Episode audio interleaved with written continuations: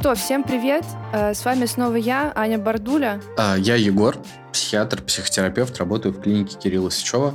Можете найти меня в Запрещенная соцсеть. И сегодня в гостях у нас Наташа. Сейчас она представится сама, и вы узнаете о ней все, что она хотела бы вам рассказать сегодня. Да, всем привет. Меня зовут Наташа Каденцева. Я э, психоактивистка, соавтор канала или соавторка. Не знаю, вы тут как феминитивы уважаете? Нет? Сейчас все выключили подкаст. Да, соавторка канала о ментальном здоровье «Справиться проще» на Ютубе. Можете посмотреть. класс. Вот, я решила просто, что в Твиттере в последнее время творится такая дичь, что одного специалиста мне не хватит, мне нужно сразу два, чтобы они помогли разобраться мне и всем остальным.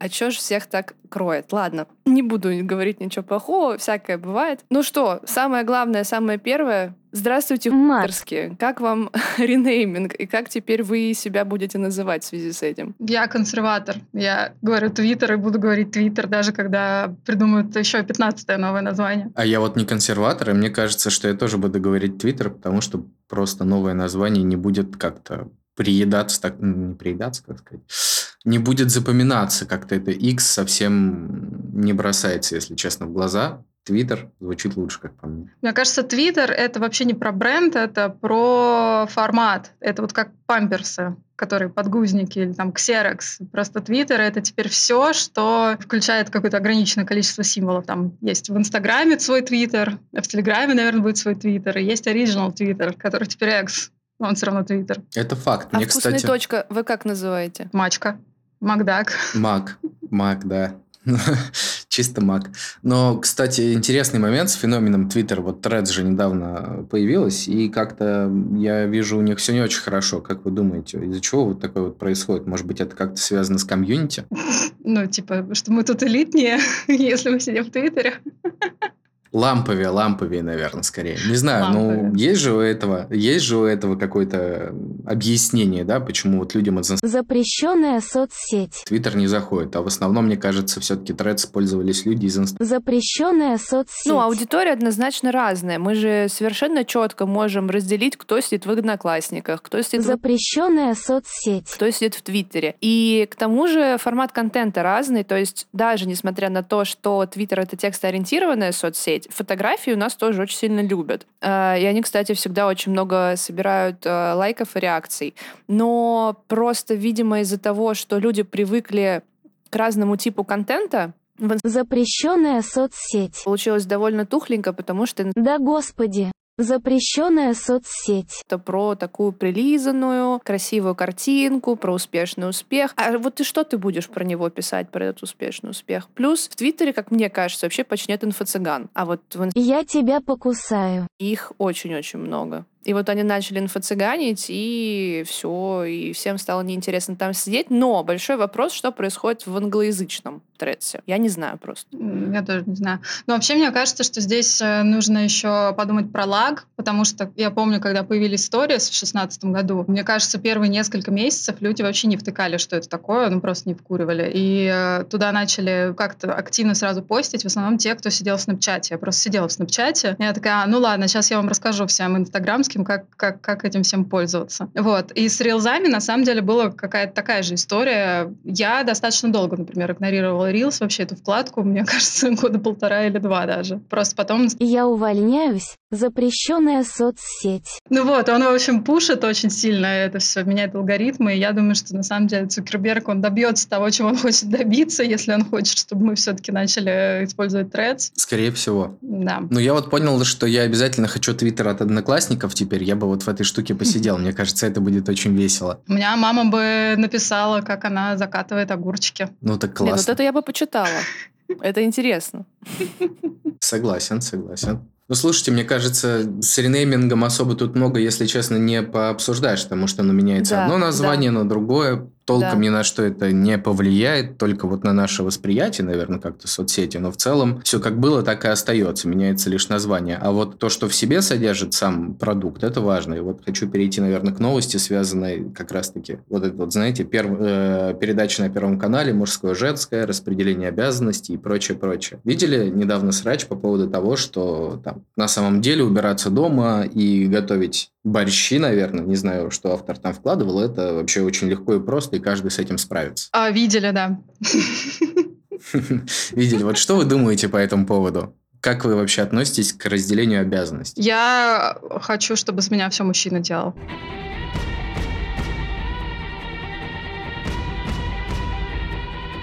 У меня были как-то у меня были как-то отношения, где мы с парнем договорились, что вот если мы все-таки заведем семью, то я буду работать, а он будет делать все по дому, и нас совершенно это все устраивало обоих. На самом деле очень очень хорошие отношения в этом плане. То есть он должен был быть домохозяином, да, правильно? Да. И мы немножко затестили этот вариант, когда я там а, поступила в магистратуру, и у меня была очная магистратура, а еще я вечером приезжала и еще и работала на фрилансе. И в итоге я приезжаю, меня ждет ужин, там все везде чистенько, остается только вечером с собачкой нам вдвоем погулять, чисто по фану. В общем, на самом деле очень прикольно. И как вам, вы Блин, справлялись? Просто чувак не работал. А, Если ты не работаешь и ну, там, тебе в кайф, но его на самом деле драйвила вообще-то его тревожность. Он свои мысли не мог выносить, поэтому ему надо было все время все убираться. И ну, на каком-то, на краткосроке такая штука работает. На долгосроке, ну, мы расстались, я без кольца, так что, видимо, не очень работает. Слушай, а вот ты тему тревожности такую затронула. Это какая тревожность была? Такая, которая, ну, типа, я должен что-то поделать для того, чтобы почувствовать себя лучше? Или как раз-таки то, что не убрано, как-то тревожило его? Слушай, у него,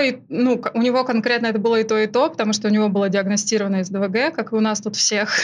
И, и там он свою ги- гиперактивность в том числе направлял в то, чтобы все вокруг убирать. Вот. Мгм. И я, я, в общем-то, понимаю, у меня тоже случаются такие приступы, но при этом мне очень тяжело поддерживать порядок. Снова как человек с СДВГ, возможно. А его еще и вот это вот там перфекционизм и требования к себе, они все-таки его заставляли. У меня просто нет таких требований к себе, чтобы все было вылезано, поэтому мне норм в сраче хрюк. Это очень даже хорошо, то, что требований таки не- таких нет, потому что я, наверное, как вот этот вот парень, которого мы сейчас обсуждаем, надеюсь, он не сильно икает, но я как бы тоже максимально люблю все чистенько убрать, э, потому что хоть у меня есть СДВГ и пелептоидность берет над ним вверх, э, я очень мучаюсь, когда убираюсь, но все должно быть по порядочку, поэтому я очень сильно его понимаю в этом, э, в этом, как сказать, начинании, вот. То есть твое Как-то правило, так. что все должно быть по порядку, оно сильнее твоего СДВГ? Да, да, да, да, Ух. да. Я просто чувствую себя отвратительно, когда там что-то не убрано и так далее, и мне приходится все это делать. Мгм. Как-то так. И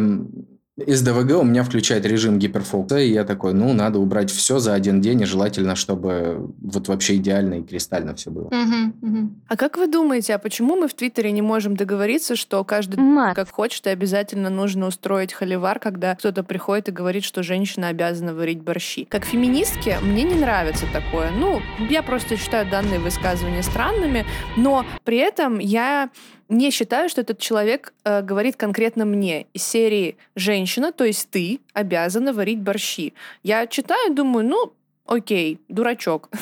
Сказал и сказал. Мне не хочется прийти к нему и сказать, нет, слышь, ты, я хочу работать, у меня будет карьера, я не буду варить борщи. Хотя борщи-то нужно варить не ему, и вообще я с ним в одном поле срать не сяду. Мне кажется, здесь зависит вообще от стольких факторов, почему ты вступаешь или не вступаешь в срач. Это может тебя как-то задевать чем-то лично, потому что тебя, например, в детстве или что женщина должна, и тебе это сейчас просто, ну, дикий триггер, да, например, какая-то твоя личная травма. Тебя может быть тупо эмоциональное выгорание, ты устала, и тебе хочется куда-то все это слить, и ты вот хоба триггер увидела и начала писать комментарии. Ну, то есть, не знаю почему. Я обычно не пишу комменты, но у меня были случаи, когда я писала вот комменты, кто как что должен делать, и это просто я была ну, в таком состоянии, когда я просто была очень злая, мне нужно было куда-то сорваться. Не горжусь. Мне вот, кстати, кажется тут важным слово, опять же, которое Наташа произнесла, должен. То есть тут же есть когнитивная ошибка, прям важная, опять же, мы ее Мгм. уже обсуждали, это должествование, да, то есть Мгм. когда человеку кажется, что все должны соответствовать каким-то правилам, в конкретном случае его. Девушка должна убираться, или там, допустим, парень должен убираться, но на самом деле никто никому ничего не должен, каждый живет по своим правилам, это важно всегда помнить.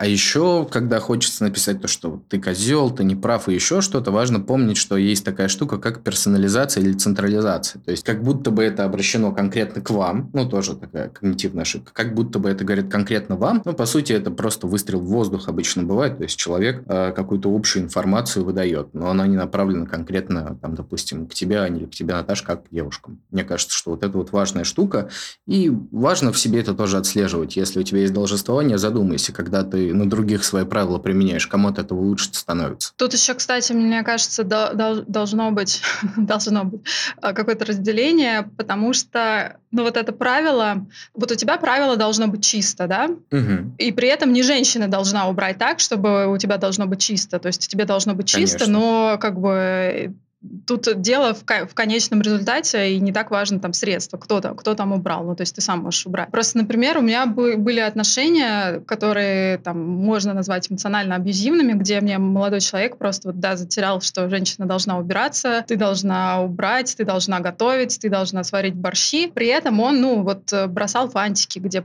где где поел конфеты, просто все время устраивал какой-то срач. И это очень интересно, когда у человека, получается, ноль требований к себе и к порядку, но очень много требований к тебе. Да, это вообще ужасно.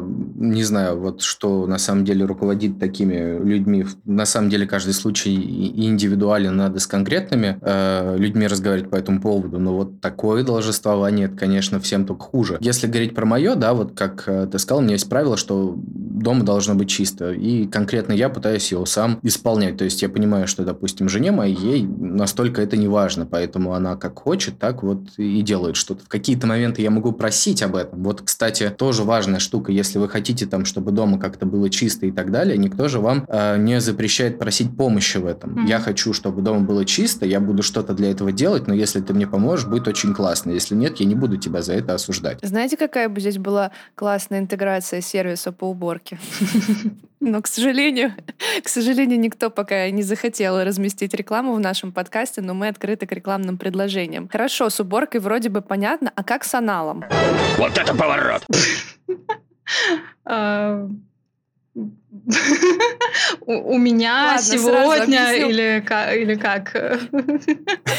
Нет, я я подвожу к теме, которая обсуждалась тоже недавно в Твиттере. А, моя подруга выложила скриншот, где в приложении для знакомств секс-знакомств в Пьюре, а, парень ей третьим сообщением написал «А как с аналом?». Ей не понравилось, что человек перешел к этой теме настолько быстро, но она словила огромную волну хейта на почве того, что э, это приложение все-таки для секса. И вопрос максимально логичный. И тупые бабы опять оскорбились на ровном месте. Вот вы как считаете, нам нужен этикет в любых дейтинговых приложениях? Или же это очень классно, что люди сразу же заявляют о себе, как о человеке с определенными допустим, как это называется по-русски, я забыла, предпочтениями, и вы сразу понимаете, что вам не по пути, и, собственно, можно и диалог сворачивать на этом. Блин, ну...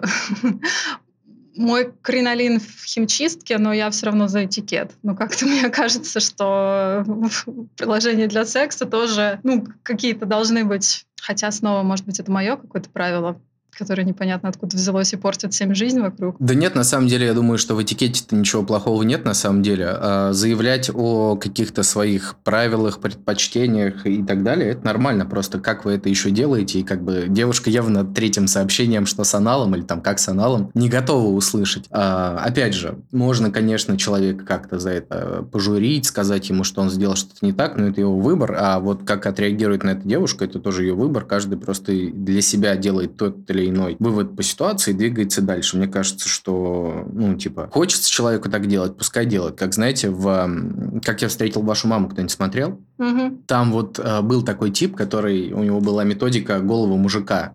э, там чел был такой, может быть, кто-нибудь потом посмотрит. Барни Стинсон, Он... Барни Стинсон. Так это же не Барни был, это какой-то левый тип был, который приходил к девушкам, а, полностью а, раздевался, пока они шли в душ. Да, да, да, да. Да, и он такой, ну, сработало или не сработало. То есть вполне возможно, что этот парень с аналом тоже готов к каким-то последствиям. То есть, да, сейчас мне скажут, что я там какой-то неправильный, не такой, но я не буду тратить на это время время, потому что чем больше, э, чем, ну, типа, большему количеству девушек напишу про анал, какая-нибудь да согласится. Вполне А. возможно, что тактика у него такая. Слушай, я с одной стороны согласна, с другой стороны, опять же, вот тот же самый посыл, что с аналом, можно вложить, вот э, немножко переформулировав предложение, добавив туда там парочку слов для смолтока. Там, привет, э, слушай, я не знаю, что ты здесь ищешь, моя ситуация такая, мне очень важен анал, поэтому я вот у тебя хочу спросить просто сразу, чтобы мы не тратили время друг друга, потому что вот без анала, к сожалению, разговор не продолжается. Ну, это не Конечно. намного дольше.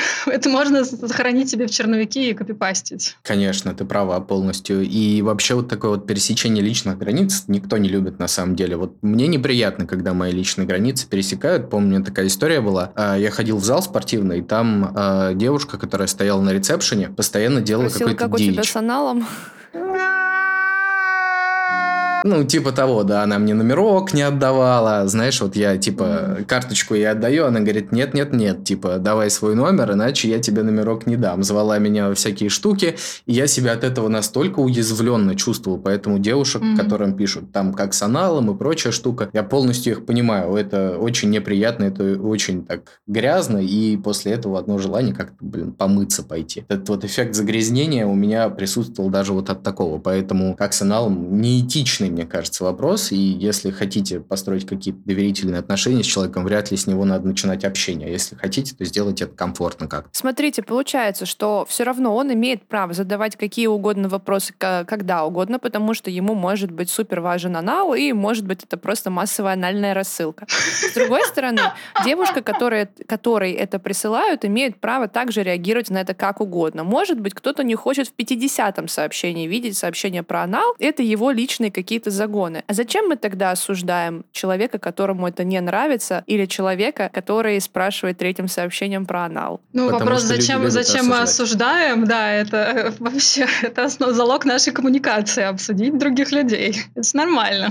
Нет, не мы, э, я имею в виду не нас конкретно сейчас, которые да, это вообще, да, обсуждают, да, да. а людей, которые подняли вот эту вот волну хейта в Твиттере, потому что, ну, я видела и оскорбления тоже, серии, да ты вообще тупая, да баба, как обычно, woman moment, вот зачем так писать? Мне кажется, в этом большую роль играет феномен феминизма, или как это назвать. То есть из-за того, что феминизма стало много, начали на него обращать внимание как в хорошую сторону, так типа и плохую. Если что-то идет не так, как человеку нравится, он сразу говорит, это все ваш феминизм и прочая фигня. Ну, то есть, как будто бы люди на это стали очень много обращать внимание, и как только оторванную от контекста ситуацию видят, то есть, если бы мы смотрели не в разрезе Твиттера на эту ситуацию, вполне возможно, что мы по-другому отреагировали бы.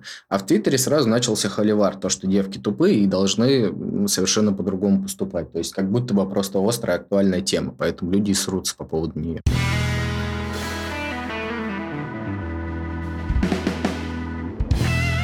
Давайте такую маленькую чайную паузу устроим и, в принципе, СДВГ, может, пообсуждаем. Наташ, тебе вот не мешает в работе твое СДВГ?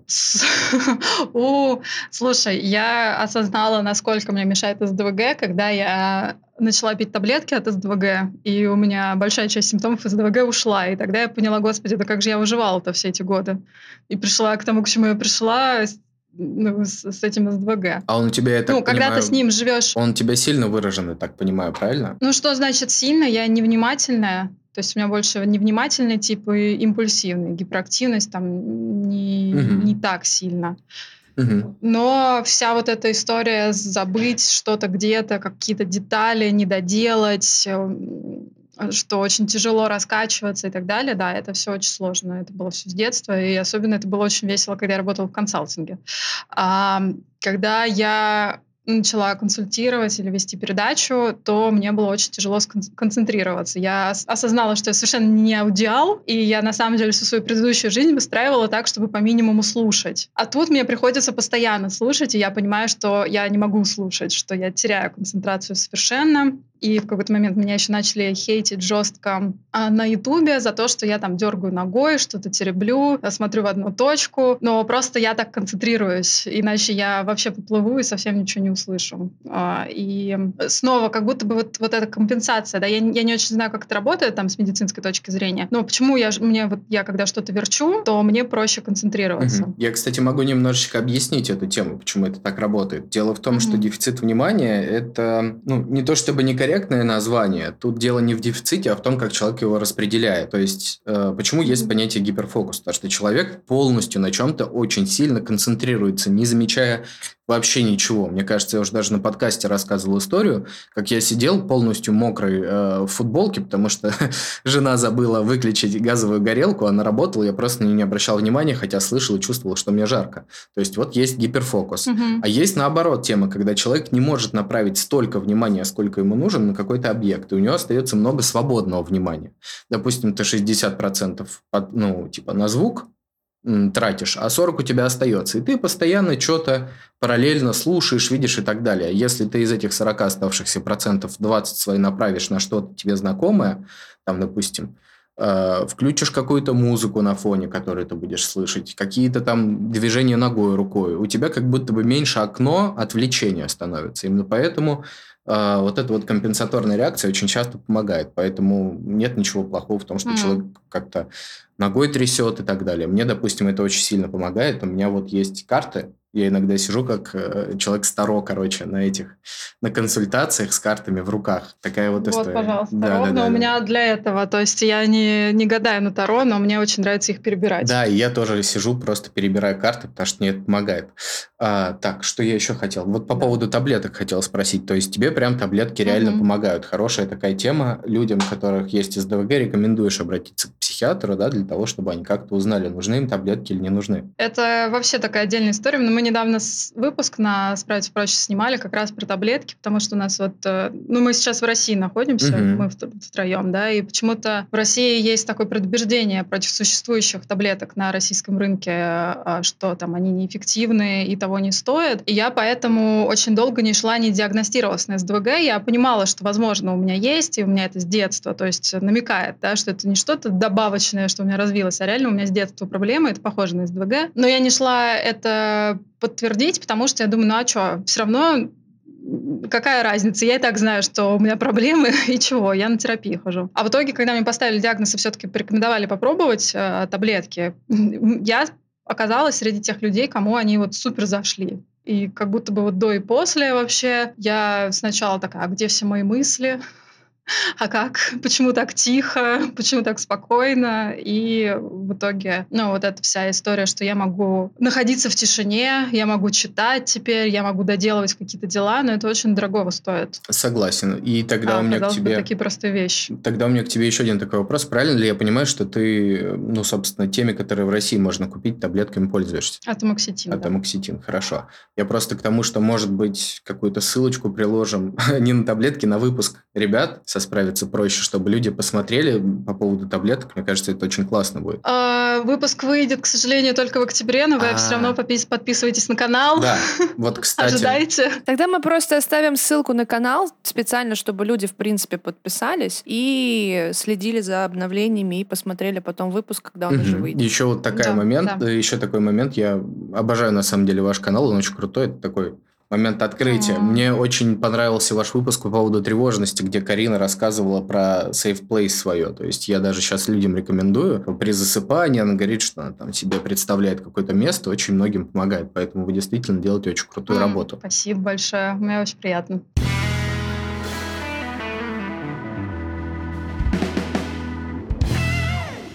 Ну, давайте про РПП, может, нет? Да, это наша с Егором больная тема. Мы, собственно, и начали делать что-то вместе именно на почве РПП. Егор мне помогал несколько раз писать тексты для моего канала. Mm-hmm. И как раз благодаря Егору я больше узнала об орторексии. Я не знала про нее вообще ничего толком, слышала отдаленно. Ну а вот Егор меня посвятил, ему за это очень благодарна. А, Собственно, а мы, мы можем, мы можем да. пояснить, что такое орторексия, если или вы поясняли уже раньше в подкасте? Мы можем, можем. Орторексия это такое расстройство, расстройство, при котором человек очень сильно подвержен контролю того, что он кушает, контролю того, как он кушает и так далее. Все это сводится к, не к набору или снижению к весу, а скорее к правильности питания. То есть человек стремится быть на ПП а, при этом там прогулочки. Да. Чистота рациона, проверка постоянно всех составов и еще как проявление орторексии это может быть стресс от того, что ты пропустил тренировки, очень большое их количество, то есть есть не только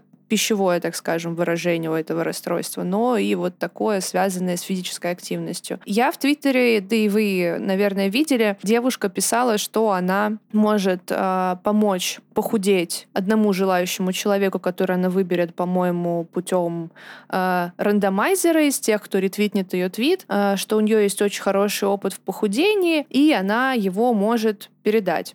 Mm-hmm. Когда мы почитали побольше собственно, о чем она пишет, у нас возникли сомнения, а не РПП ли у нее. Да? Потому что там были твиты из серии «Какой сегодня хороший день от вес 100 грамм», э, и видно, что человек очень-очень сильно следит за своим весом и наверное, излишне. Еще там, по-моему, было такое сообщение, типа день начинается хорошо, когда вот такое отражение в зеркале есть.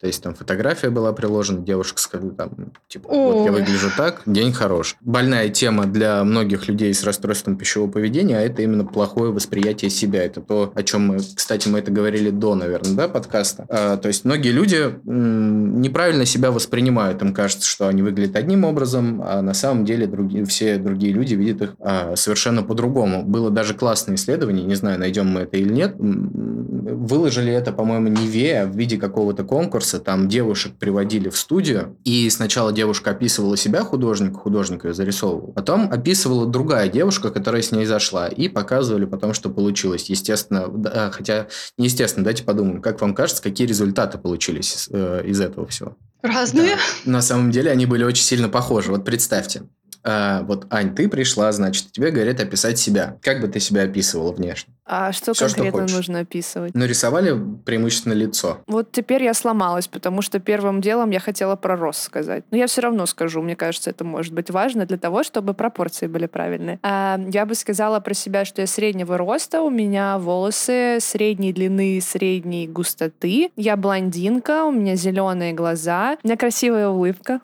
я сама так считаю, почему бы не сказать. А, у меня а, почти всегда есть румянец на щеках, и и у меня такое как бы это сказать, не точеное, наверное, лицо, у меня такие пухленькие щечки есть. Угу. Я бы так сказала. Угу. А не было такого ощущения, что ты хочешь какие-то вот сакцентировать внимание еще на тех вещах, которые тебе в себе не нравятся, или тебе все в себе нравится? Ну, я не могу сказать, что мне все в себе нравится, но если мне хочется подумать о себе в сторону э, того, а что со мной не так, или поискать у себя недостатки, угу. я умею очень быстро это пресекать. У меня, например, не идеальной формы нос, у меня есть горбинка, но я не считаю, что это плохо. Вот так условно.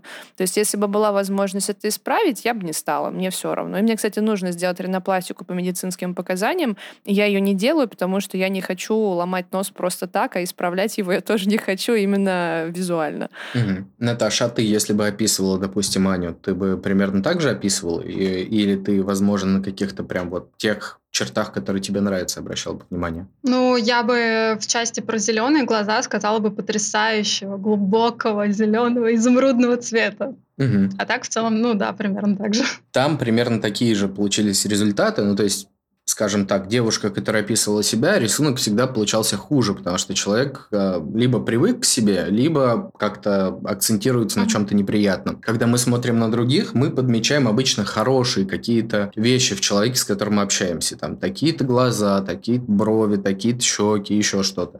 То есть то, что нам нравится, то мы и описываем в, други, э, в других, потому что мы себя сравниваем типа, в себе что-то не нравится, я сравнил с другим человеком, у него это лучше, я думаю, блин, буду завидовать ему. Поэтому, на самом деле, восприятие себя очень важная штука, поэтому э, прикрепим, наверное, книжку тоже, да, «Мнимые тела подлинной сущности», Николь Шнакенберг автор, вот, и всем настоятельно рекомендую ее прочитать. После этого уже можно как-то заниматься своим весом, э, потому что без какого-либо вообще представления о том, э, как наша психика реагирует на похудение, на набор веса и так далее, очень очень тяжело за все это взяться. Если вы захотите после этой книжки что-то еще с собой делать, то вполне возможно вы можете к этому приступить. Но в целом я бы никому не рекомендовал без каких-либо данных приступать к каким-то там, как это, что сейчас модное в диетах? Интервальное голодание, э, кето-диеты и так далее. Приходят люди постоянно одно и то же, на самом деле. Вот. А поэтому образ тела очень важен. Лучше работать над этим, чем Я сначала над вообще весом. бы даже добавила, что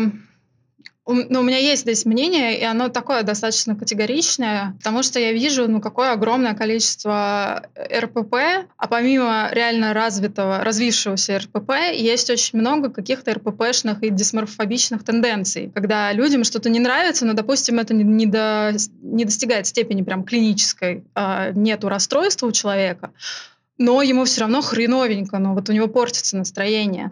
И здесь социум играет, и социальные сети в первую очередь играют какую-то огромную роль. И на самом деле, вот что бы мы ни вышли и не сказали про свою внешность, э, все равно это кого-то как-то стригерит.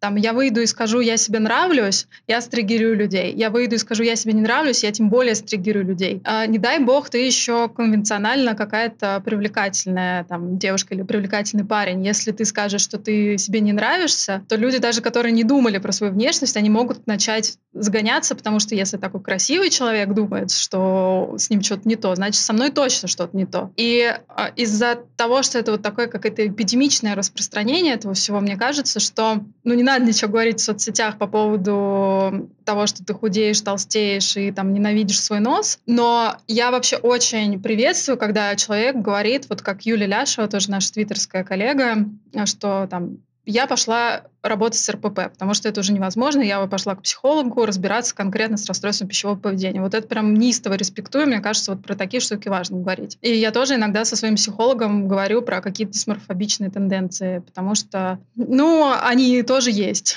бывают. Да, конечно, они, в принципе, мне кажется, есть у всех. Я себя какое-то время не принимал тоже из-за того, что у меня липомы есть. Знаете, что это такое? Это такие опухоли, по сути, которые образуются из подкожно-жировой клетчатки в виде капсулы. И у меня их много из-за того, что наследственность не очень хорошая. Их прям много-много образуется. У меня есть э, места на теле, где я как виноградик такие, знаешь. Э, и я себя долго из-за этого как-то не принимал. Я думал, ну вот, типа, это будет мне мешать. На самом деле это мне никак не помешало. Другие люди этого могут, в принципе, не замечать. А Наташа сказала очень важную штуку по поводу того, что в первую очередь обращайте внимание на свои, ну, как бы, представления о том, как вы хотите выглядеть, а потом уже работайте с самим представлением. Юле вообще огромный респект. А я, на самом деле, давно за ней слежу, за Юлей Ляшевой, да, и она очень хорошо к этому относится. Я помню, у нее раньше посты были, и сейчас у нее посты на эту тему есть, поэтому огромный-огромный респект, то, что он занимается психпросвещением, так же, как и вы.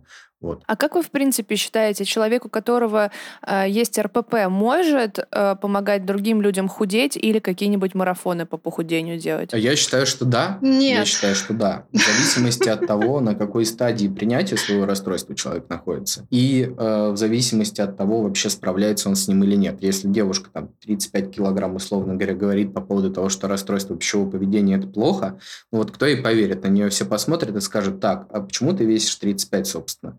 Поэтому надо сначала э, как-то пройти через этот путь, а потом ты уже можешь как-то людям помогать. То же самое, что, допустим, психиатр с депрессией, да, он э, в состоянии вот самой депрессии вряд ли поможет человеку. А когда он уже прошел через этот путь, изучил все в нем, и в будущем он может с этим совсем помогать. Примерно то же самое можно сказать и про расстройство пищевого поведения.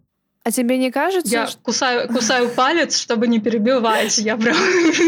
Мне тоже тяжело, на самом деле, вечно. Как человеку с СДВГ, потому что если я не скажу, значит, я забуду. У меня вот такой вопрос, наверное, к вам обоим. Вам не кажется, что в случае с РПП уйти из ремиссии опять в острую фазу гораздо проще, чем с условной депрессией? сейчас А, я просто можно добавлю, потому что мое категоричное нет, оно было нет про марафоны. Марафоны похудения, я считаю, что вообще Ужас.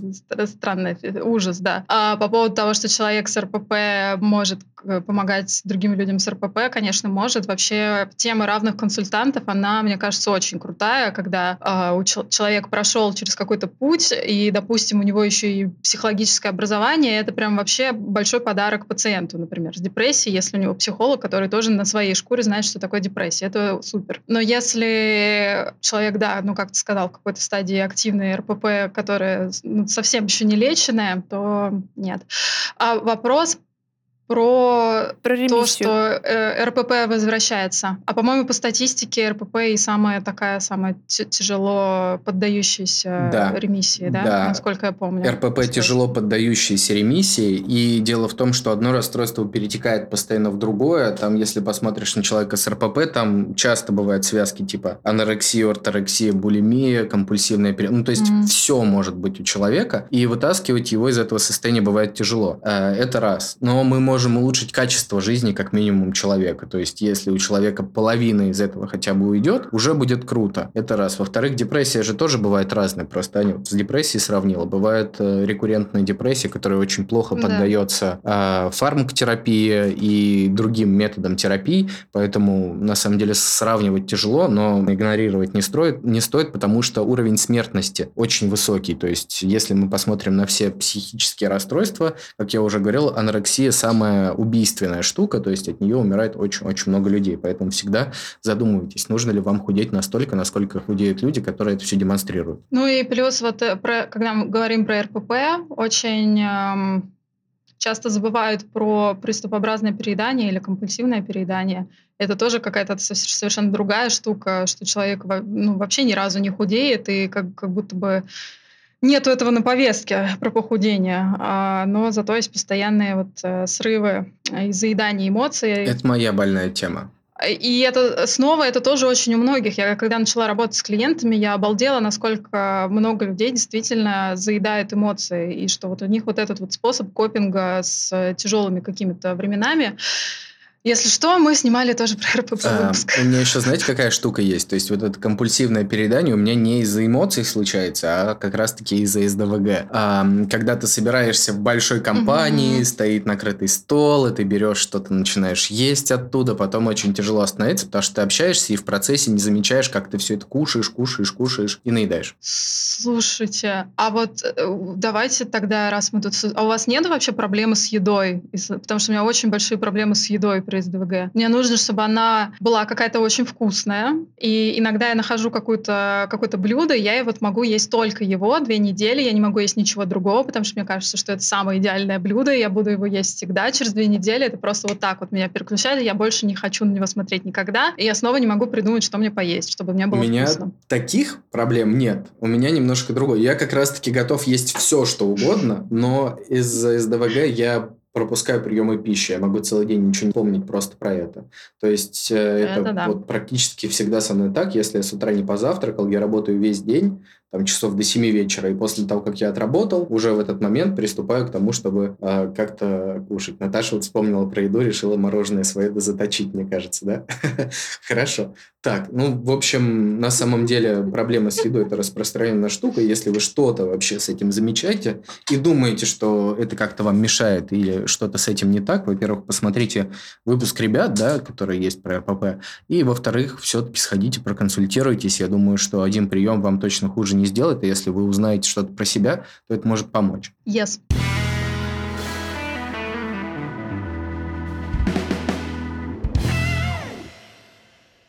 Я пришла сюда задавать вопросы, и у меня для вас есть очередной вопрос. А все ли мужики мусор? Скажите, пожалуйста. Ну как можно сказать, что все, можно. когда Егор Нет. здесь сидит? Сейчас он отключится. Да, Егор, отключайся, сейчас мы тебя пропесочим. Обычно... Нет, э, смотри, тут, тут как будто бы нужно по-другому вообще вопрос задать. Вот когда добавляешь слово «все», а, тут уже понятно, о чем вопрос. Я Давай бы так, сказал, что мусор. это ярлыкование или категоризация. Слышали про такую штуку? Ух.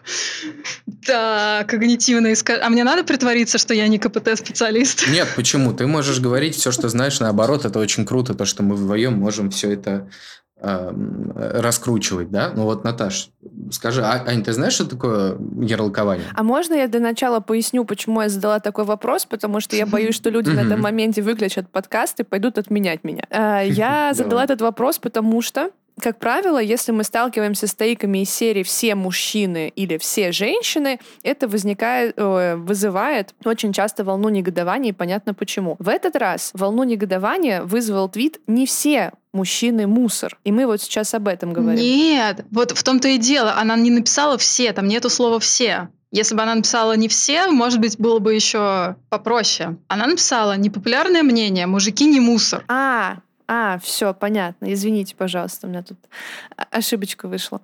Э, Егор, что ты спросил? И вот тут как будто бы вот так, с, тут как будто бы есть вот это обобщение, что все мужики не мусор, мужики не все мусор, или вот что, что имел в виду автор? И можно докопаться. Да, ты про ярлыкование спросил. Да, да, да, я спросил, знаешь ли ты, что такое ярлыкование, потому что вот именно все мужики мусор, это действительно звучит как э, именно то, о чем мы с Наташей говорили. Ну, наверное, ярлыкование это какой-то такой процесс, где ты пытаешься всех э, разбить по категориям и упростить до невозможного и замести под одну гребенку по какому-то наиболее яркому, как тебе кажется, признаку. Вообще идеально описал, на самом деле это так и есть. Такая умная.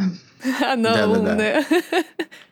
Да-да-да. Прям вообще. И Класс, на да. самом деле это так и есть. У нас, э, не знаю, из-за менталитета, из-за чего в России очень процветает ярлыкование, если мы посмотрим. Э, это, наверное, надо вырезать там. Здесь Егор приводит примеры несоответствия ожиданий от работы некоторых органов правительства и с реалиями жизни. Но мы никого ни за что не осуждаем, потому что живем в самой прекрасной стране такая вот штука есть. Мы очень любим э, брать и людей в какие-то категории определять. Там, опять же, мужчины, женщины и так далее. Э, в целом это окей, но когда мы говорим все или не все, это как будто бы создает некий такой когнитивный диссонанс. Неужели нет каких-то хороших мужиков? Да на самом деле есть. Я люблю заниматься тем же, но в позитивном ключе. Я обожаю различные тесты, и мне очень нравится относить себя к какой-то категории. Я не могу объяснить, почему. Вот я сейчас слушаю лекции синхронизации по психологии, и там разбирались типы характеров, и я голову всю сломала, кто же я, истероид ли, депрессует ли. И в итоге я докопалась, что я все-таки реально... Я прошла пять тестов, ребята, пять. Я хотела получить ответ. Я получила ответ, что я гипертим. Я такая, да, класс. Я такая, так все понятно. Да? То есть у тебя все время приподнятое настроение? Да. Везет. Везет, да. Да. Ну там есть свои минусы. Получается, получается, я эпилептоид, а не гипертим. А я не... А Наташа? А я не знаю, а я не знаю, какие там э, по этой шкале, я понятия не имею. Так, ну окей, мы потом скинем тебе, посмотрим. Э, да, хорошо, мы подпишем в описании. Слушайте, смотрите, тут просто а, почему в Твиттере пишут обычно мужики мусор? Чаще это пишут под э, какими-нибудь тейками о том, что какой-то мужик что-то опять сделал хреновое. И опять тут не просто так, потому что действительно, ну, чаще какие-то кринжовые истории или истории, которые включают в себя насилие, абьюз и какое-то, ну, не очень хорошее поведение, это в основном от мужчин, к сожалению. Это факт. И поэтому Поэтому, да, по, по такими твитами пишут э, «мужики мусор». И всегда в такие треды приходят мужики, которые говорят, что лично они не мусор, они сами никого не насиловали, не били, не оскорбляли и перевели позавчера бабушку через дорогу. И здесь как будто бы, ну, контекст, да, вот история про контекст. Потому что когда жертва пишет о том, что ее там избили, например, ей э, вот не нужен вот этот мужик, который придет и расскажет, почему конкретно он не мусор. Здесь хочется обобщить сообщить и просто, ну вот, э, здраво на самом деле, и это понятная какая-то эмоциональная реакция, поругаться на несправедливость мира и на, на то, что с ней вот это вот произошло, например. Вот. Почему, мне кажется, на этот твит накинулись? Потому что это было, ну вот как-то вне контекста совершенно. Просто девушка решила заявить, что мужики не мусор, потому что она лично не встречала никаких мусорных мужиков. И здесь э, как будто бы как будто бы можно увидеть какое-то обесценивание опыта для тех, кто столкнулся с мусорными мужиками. И сейчас меня точно отменят. Ну, просто для упрощения. Нет, на самом деле, Ну, я не знаю. На самом вот... деле, я понимаю, о чем говорит Наташа, но я хочу сказать, что вот эта вот категоризация, опять же, все мужики мусор, она не то чтобы очень плохая. Почему? С одной стороны, мешает людям, да, делать какие-то выводы по той или иной ситуации, хочется всех мужиками мусором, э, всех мужиков мусором называть, но с другой стороны, когда ты работаешь над продвижением чего-то, а в данном случае это все-таки идеи такие около феминные, так скажем, да, говорит, что мужики там какой-то мусор и так далее. Вот, ну, говорить о том, что вот конкретный мужик мусор, э, оно ни к чему не приведет, как будто бы не кажется вам. То есть, э, если девушка напишет вот конкретно вот этот мужик, который там изнасиловал меня, он мусор, а все остальные хорошие, ничего не разовьется. А сейчас как будто бы перекос все-таки в сторону патриархата очень даже выражен, поэтому мне кажется, что в этом есть очень даже позитивная штука, писать, что все мужики мусор. Но с другое дело, э, другое дело то, что многие с этого оскорбляются, и вот тут хочется как бы тоже ставить свои пять копеечек. Я вот, допустим, не оскорбляюсь по поводу того, что все мужики мусор. Почему? Да потому что я же знаю, что я сам не такой и не буду так делать. А почему вы не можете эту информацию тоже как-то профильтровать и на себя не применять? Вот и все, как бы Просто смотрите на ситуацию тоже не категорично. Человек же говорит на каких-то своих сильных эмоциях, а люди вообще на эмоциях склонны говорить всякие гадости. Ну да, тут, э, мне кажется, поэтому и накинулись на автора вот этого твита, который написал, что там мое мнение, мужики не мусор, что это как будто бы да, нивелирует э, очень-очень много других твитов, э, под которыми там справедливо восклицание «мужики мусор». Снова сейчас, да, не обобщаем про всех мужиков. Угу. Но я вообще с тобой на самом деле согласна, фильтровать можно обязательно, даже если высказывание относится к твоей группе, потому что от того, что ты принадлежишь какой-то группе, это не значит, что ты разделяешь там типичные поведения этой угу. группы. Да, ну. и вот опять же у нас э, Наташа сидит, она тоже КПТшник, э, поэтому вот я думаю, стоит обратить внимание, то, что наши эмоции, они же являются, по сути, следствием мыслей, поэтому всегда задумывайтесь над тем, что вас расстроило, что вас тревожит, что, из-за чего вы переживаете и так далее. Вполне возможно, что вы будете допускать так меньше ошибок, с которых будете потом себя гнобить. Смотрите, еще такой момент хотелось бы обсудить, раз уж мы зашли на тайк «Мужики мусор». Как вам кажется, почему именно мужчины вот, э, во всяких факапах встречаются больше, чем девушки? Девушки что получается? Девушки что получается? Более уважительно ко всем Конечно. относятся, чем мужчины. А нет ли такого, что просто у мужчин там больше сил, например? Или э, я думаю, что во всем этом может э, иметь место воспитание, да, если мы посмотрим на парней, которые воспитываются. Многие воспитываются не в полных семьях. Когда мама воспитывает ребенка, она уделяет ему слишком много внимания зачастую. У ребенка, получается, формируется какой-нибудь такой э, тип личности, который позволяет ему чувствовать себя богом мира, королем, и то, что все девушки ему должны. Как бы вот это вот все тоже, наверное, как-то влияет. Ну, патриархат влияет на все. Во-первых, на то, каким образом mm-hmm. воспитывают реально детей, в частности, мальчиков. Э, патриархат влияет на то, какую вообще роль и какое место в жизни в своей и в жизни других людей занимает женщина. И из-за определенных сформированных устоев и установок э, есть некое ощущение безнаказанности и, наверное, вот этой власти, и из-за этого, я думаю, столько неприятных ситуаций происходит с участием мужчин. Угу. Окей. А вот раз уж мы заговорили про патриархат, то есть патриархат это плохо, правильно? Или не будем? Да, я, я прям Или не будем? Опасно, Или не будем такие вопросы задавать, лучше а. упустим их. Не, ну я, я считаю, что патриархат скорее вредит угу. вообще тому, что вредит всем причем. Мужчинам, я как человек с э, не до конца сформированным мнением из-за того, что малый поток информации могу обрабатывать, да, вот я какое-то свое мнение сформировал по поводу того, что мне тоже не нравится патриархат. Я считаю, что девушкам при патриархате не очень хорошо живется, да, и я понимаю, за какие конкретно там, права девушки в тот или иной момент борются. Но нет ли такого, что девушки могут иногда перегибать как-то палку? Ну, конечно, может. Мы все люди, и определенные люди могут перегибать. Иногда это целое движение.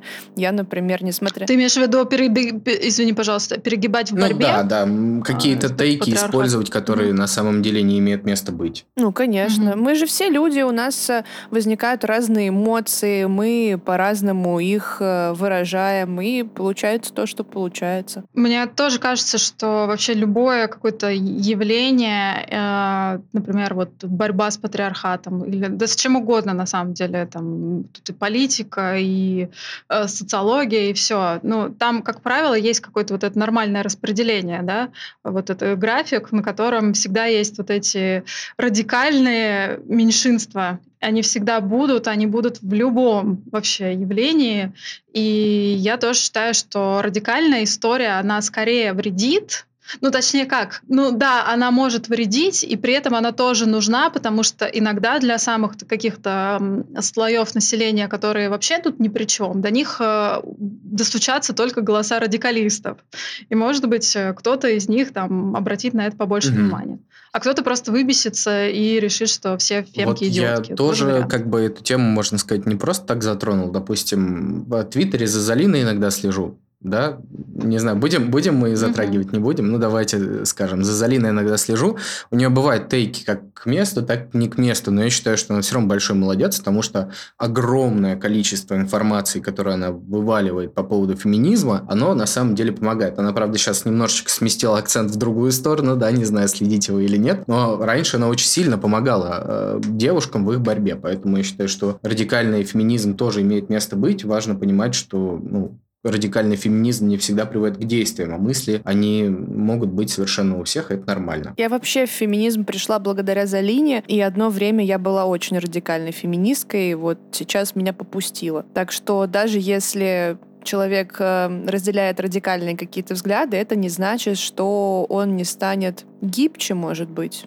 или спокойнее. Ну, то есть мне не хочется говорить, что радикалы не гибкие и не спокойные, но просто меняется даже в рамках одного мировоззрения восприятие происходящего и то, как ты транслируешь э, свое мнение. Еще часто э, вот такой радикализм, я бы даже сказала ультрарадикализм, он свойственен таким неофитам. И ну, я вот могу это сказать, может быть, на своем примере, но не на примере феминизма, а, например, на примере Например, на примере экоактивизма. Потому что когда я там немножко погрузилась в тему, поняла, как э, животноводство устроено, экология, вся эта история. У меня было столько боли, злости, было очень много эмоций, с которыми я просто не справлялась. У меня еще и навыков эмоциональной регуляции не было, и я это все просто выплескивала вот, да, в свои соцсети, которые, слава богу, были маленькими. И это в основном просто мои друзья все читали мой словесный понос о том, как а, черепахи погибают от пластмассовых трубочек. Вот. И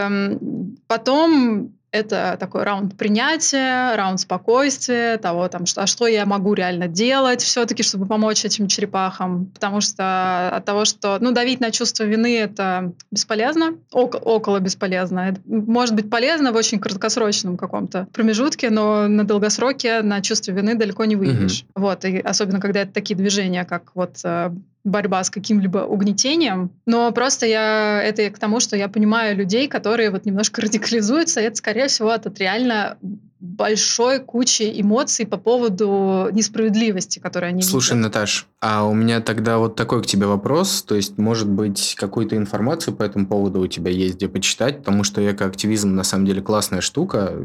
Я много про нее слышал, но никогда самостоятельно не читал. И я понимаю, что на самом деле это важная штука. Может быть, есть чем поделиться с людьми, чтобы заинтересованные могли это прочесть. Как ты говоришь, давить на жалость не работает, но если человеку интересно, он прочитает. Вообще, я бы даже начала с того, что не, не надо читать про экоактивизм, посмотрите документалки там «Голубая планета», «Планета Земля», просто про животных. Они очень... Э, мне просто чем они нравятся? Они круто погружают в жизни животных, о том, как это классно, как это красиво, как это увлекательно, и какие препятствия в этой жизни возникают у животных, из-за вмешательства человека. И там это получается настолько наглядно, и когда ты сначала проникаешь с эмпатией вот к этому миру, хочется для него что-то делать. Круто. Мне кажется, хороший будет Круто, заход. отлично. Ну и они очень красивые, прям а давайте тогда время. еще последнюю штуку такую обсудим вот на эту тему. Мне очень интересно, а вот э, есть ли какие-то определенные вещи в патриархате, которые вот прямо сейчас, если бы мы исправили, жизнь бы стала лучше? Что бы вы исправили, если бы у вас была возможность? Давай подумаем, а, что вредит очень сильно. Ну, мне первое, что приходит на ум, это либо налог на розовое, либо это разница в оплате труда. Налог на розовое? Я не слышал. Интересно. Ты серьезно? Да. Ты не знаешь, что такое налог на розовое? Ну, Нет. если простыми словами, то если ты возьмешь две одинаковые вещи, например, две бритвы одноразовые, одна э, мужская, там, черного, например, цвета, вторая женская, она будет розового. Это две абсолютно идентичные бритвы, и они не отличаются ничем, кроме цвета. Розовая будет дороже. Прикольно. Вот вся, вся собственно, суть налога на розовое. Прикольно. Я не знал об этом. Да, я, кстати, тоже об этом не знала. Я тут, наверное, не про патриархат сейчас скажу, но я как-то скажу какую-то общую вещь, о которой я думаю, ну, вот где-то, наверное, третью неделю почему-то фоном, о том, что это и про долженствование, про которое вы уже тоже говорили несколько раз в выпуске, а на самом деле, чем больше у нас вот этих правил, и чем больше у нас в картине мира кто что кому должен, тем больше у нас агрессии. И, соответственно, вот эта агрессия, она приводит к насилию, а насилие у нас это больше прерогатива мужчин, чем женщин. И, в общем, мы имеем то, что имеем в итоге. А, и очень много вот этой агрессии друг на друга и в обществе у нас. И все это приводит, ну, реально к каким-то таким последствиям. Получается, которых можно было бы избежать на самом деле, если бы, я сейчас очень упрощаю, если бы человек вовремя пошел на психотерапию, и понятно, что психотерапия это вообще очень дорогое удовольствие на самом деле, но а, то, что вы, допустим, делаете, и то, что там ты, Егор, говоришь много раз о том, пересматриваете свои правила, откуда взялись эти правила, кто кому должен, с чего вы взяли, мне кажется, это очень важные, классные вещи, которые ну, нужно себе задавать. Потому что я помню еще пять лет назад, до своей психотерапии, у меня тоже очень много было в голове, кто мне что должен. И у меня было гораздо больше агрессии и злости на мир, а, которой сейчас нет. Угу. Получается, в первую очередь надо следить просто за собой, правильно? То есть, чем больше вы следите за собой, тем больше вы понимаете мир. Это как э, в этом, э, в книге «Маленький принц» сначала убери планету, а потом занимайся там чем-то другим. Соответственно, сначала занимайся собой, потом занимайся другим миром. Мир подождет. Вот. А, хорошо, может быть, перейдем к следующей теме, которая тоже очень даже интересная по поводу купальника, там вот этой вот всей истории. Да, давай. А в чем там суть? Давай.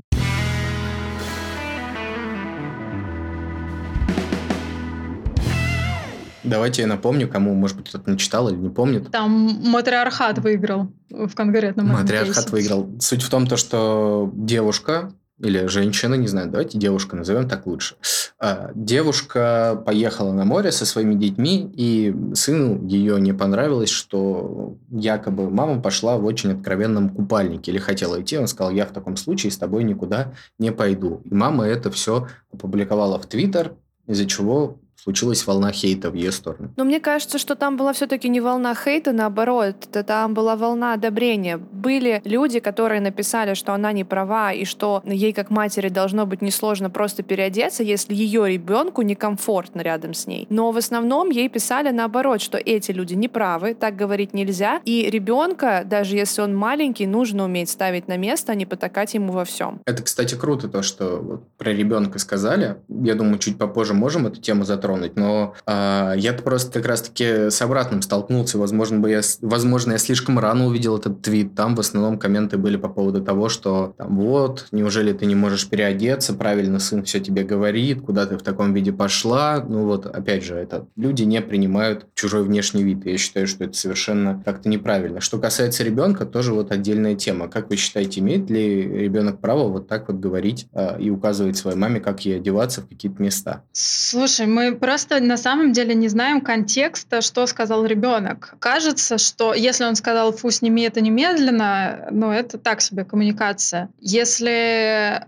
ему было стыдно за мать там по разным причинам, а детям часто, я не знаю, если он подросток или там от 10, им часто бывает стыдно за родителей. И на самом деле стыд — это такая табуированная эмоция, которую все все время скрывают. Вот это озвучить, это, ну, кстати говоря, дорогого стоит вообще. И если это задавить на корню, то uh, отлично. Сейчас отругаем uh, парня за то, что ему стыдно, например, если ну, угу. с такой точки Нет, зрения Нат... смотреть.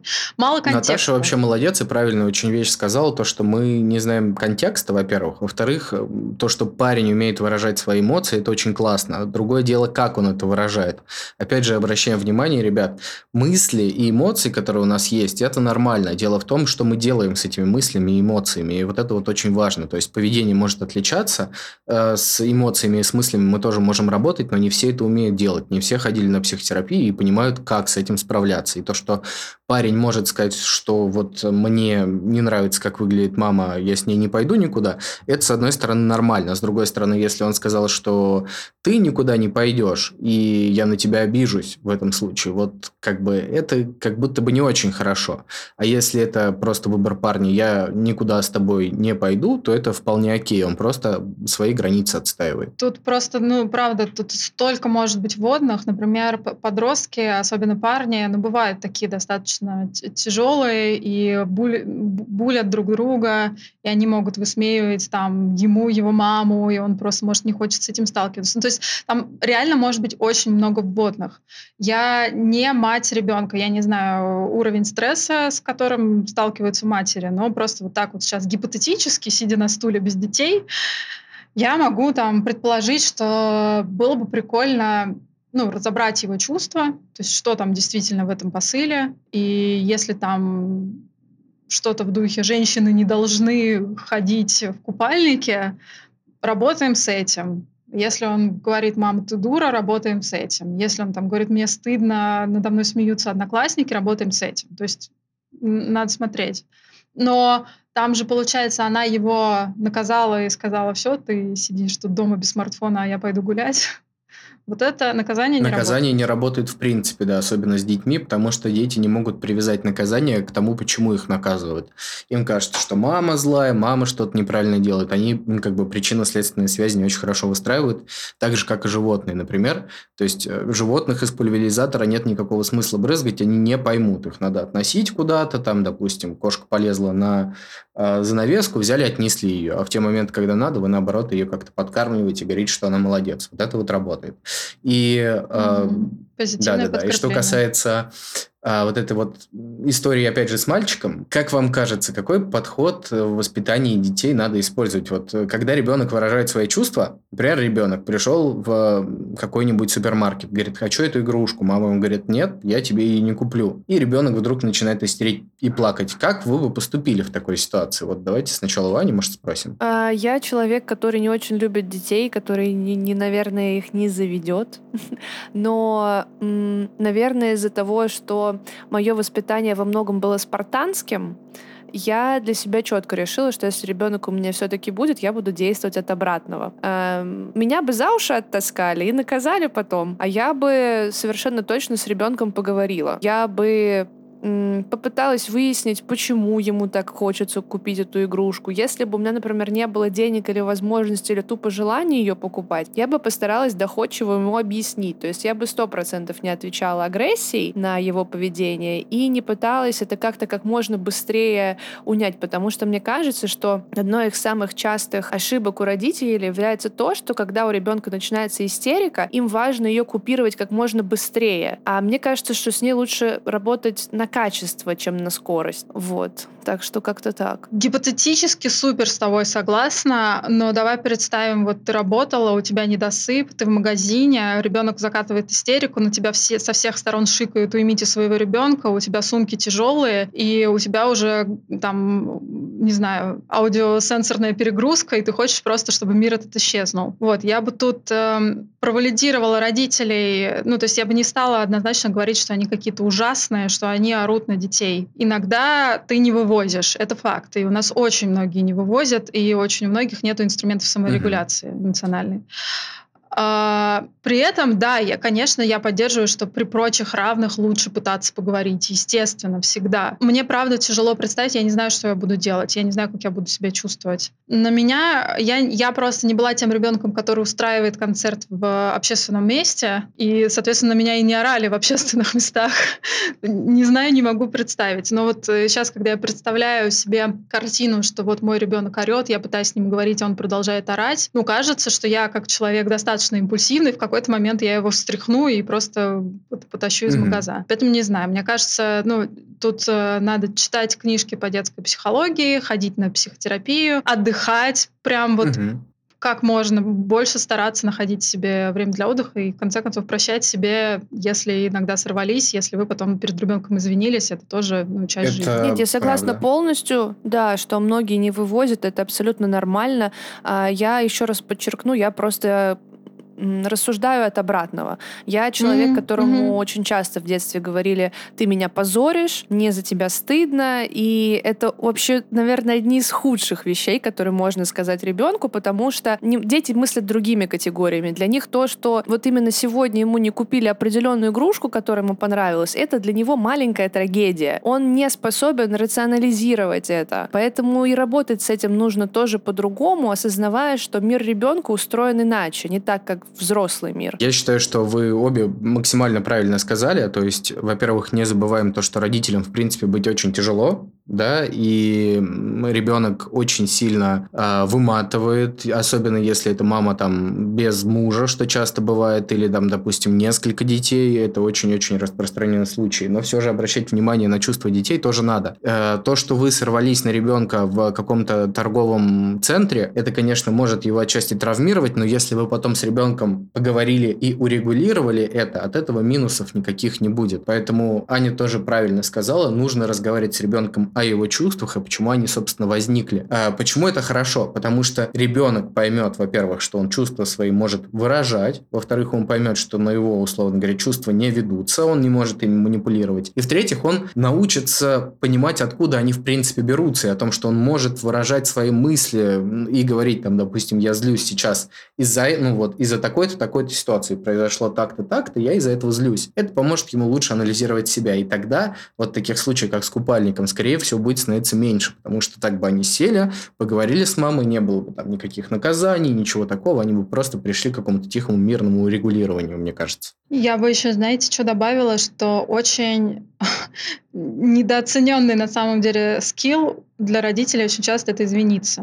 То есть, правда, иногда проблема не, даже не в том, что ты сорвался, а в том, что ты потом ну, типа, сделал вид, что так и должно быть. Нет, ну так не должно быть. Ты можешь сорваться, но а, правда стоит объяснить ребенку, что это не про него. И у меня вот это вот было. Мама э, часто срывалась и не извинялась. И она начала извиняться передо мной там после 55 лет, и я считаю, что она огромная молодец, человек, который, ну, вот, правда, поработал с собой, и пример того, что можно это и в пенсионерском возрасте все равно пойти поработать с собой, прокачать какие-то свои психотерапевтические скиллы. И извиняться перед детьми можно и нужно, если вы накосячили. Потому что а, так они будут понимать, что мир не черно-белый, и они не плохие. Вот. Дети. И можно, как обиженный ребенок, добавлю, что есть такой вариант, что ваши родители никогда не осознают, что они были неправы, и никогда перед вами не извинятся. И это тоже вариант нормы, и с этим придется как-то жить, так что всякое бывает. Но извиняться круто, это очень полезный скилл как для родителей, так и для детей, и вообще для всех нас. Как минимум признавать свои ошибки. Еще вот э, хотелось бы отдельно уделить как раз-таки внимание тому, что Аня сказала, да, то есть э, не все родители будут извиняться, и тут хочется задать сразу вопрос, почему? Может быть, дело вполне возможно в том, что они, ну, просто не вынесут того, что они наделали. Очень часто случаются такие ситуации, когда там